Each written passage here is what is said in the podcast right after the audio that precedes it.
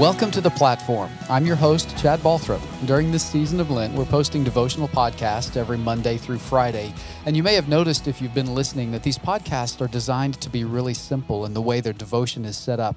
We essentially read a passage of Scripture, we make some observations about it, and then we pray about it. And we did that deliberately because we hope you begin to develop a habit of doing exactly the same thing each day. Just take a scripture, read it, make some observations about it, and then pray it back to your Heavenly Father you know, during uh, today, sorry about that. Today, you're going to get to hear from Casey Long. She's our director of worship arts, and I, I, just I so appreciate the way she thinks about Scripture. I appreciate the way she approaches worship and the way she thinks about encouraging people to draw close to God in their lives on a daily basis. And we hope that as you listen to her and all these other devotional thoughts, that they'll encourage your faith today and they'll inspire you to make time to read and pray about Scripture every day on your own. So let's listen now to how God is moving in Casey's life. Hi, everyone. Today I would like to read from the book of Mark. For Lent, my husband and I have decided to do a 40 day study through the New Testament. It's been so wonderful to spend so much time in God's Word daily, but also to do this study together. I encourage you to set a reading challenge for yourself because one of the best ways we can grow closer to God is through His Word. And it's wonderful to do this with someone with someone else so that you can discuss discuss it with them and you can hold each other accountable whether it's a family member friend coworker i always find it encouraging to do reading challenges with someone Today I'll read from Mark chapter 5, verses 2 through 20.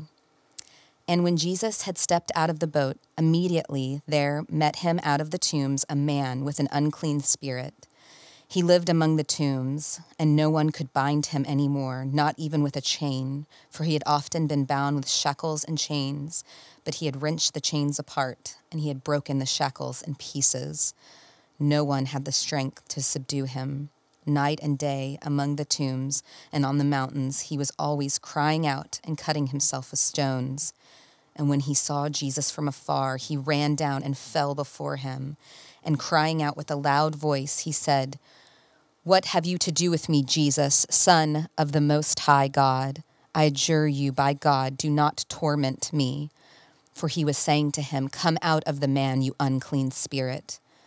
And Jesus asked him, What is your name? He replied, My name is Legion, for we are many. And he begged him earnestly not to send them out of the country. Now a great herd of pigs was feeding there on the hillside, and they begged him, saying, Send us to the pigs, let us enter them. So he gave them permission. And the unclean spirits came out and entered the pigs, and the herd, numbering about 2,000, rushed, rushed down the steep bank into the sea and drowned in the sea. The herdsmen fled and told it in the city and the country, and people came to see what it was that had happened. And they came to Jesus and saw the demon possessed man, the one who had the who had had the legion, sitting there clothed and in his right mind, and they were afraid. And those who had sent, seen it described to him what had happened to the demon possessed man and to the pigs. And they began to beg Jesus to depart from their region. As Jesus was getting into the boat, the man who had been possessed with demons begged him that he might be with him. And he did not permit him, but said to him, Go home to your friends and tell them how much the Lord has done for you and how he has had mercy on you. And he went away and began to proclaim it in the Decapolis, how much Jesus had done for him, and everyone marveled. You know, I have to be honest, I've often skimmed over this passage because it, well, it was so shocking, and well, I'm an animal lover, so I couldn't help but feel sorry for the pigs. But the last time I read this, I saw a verse that really stuck out to me. As Jesus was leaving, the man that he, he had healed begged him that he might be with him. But Jesus would not allow it, but instead told him to go home and tell his friends how much the Lord did for him and how he had mercy on him. Sometimes I think we forget just how important our personal testimonies are when witnessing to the lost or comforting the hurt or broken.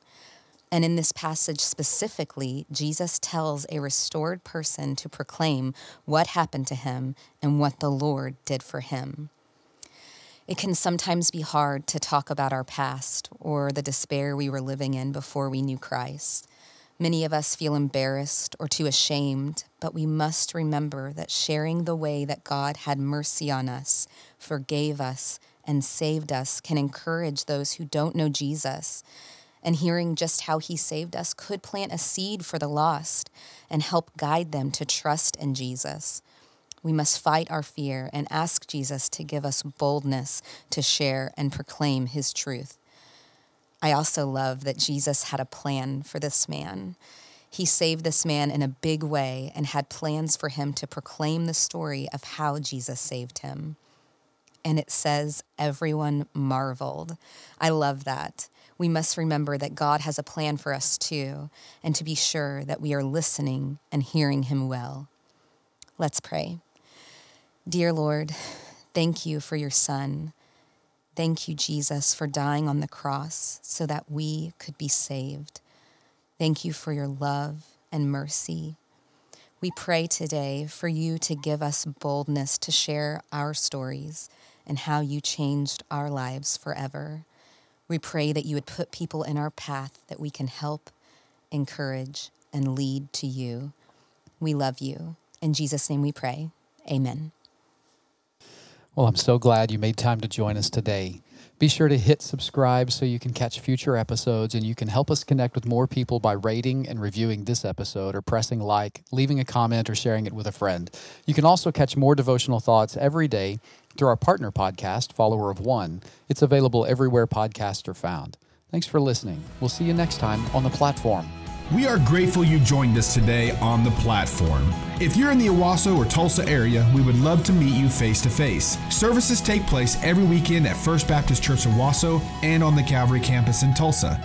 You can also catch us on most social media sites and online at fbcowasso.org. We're praying that God will do something in you and through you that can't possibly be explained because of you. We look forward to how God will use you on your platform.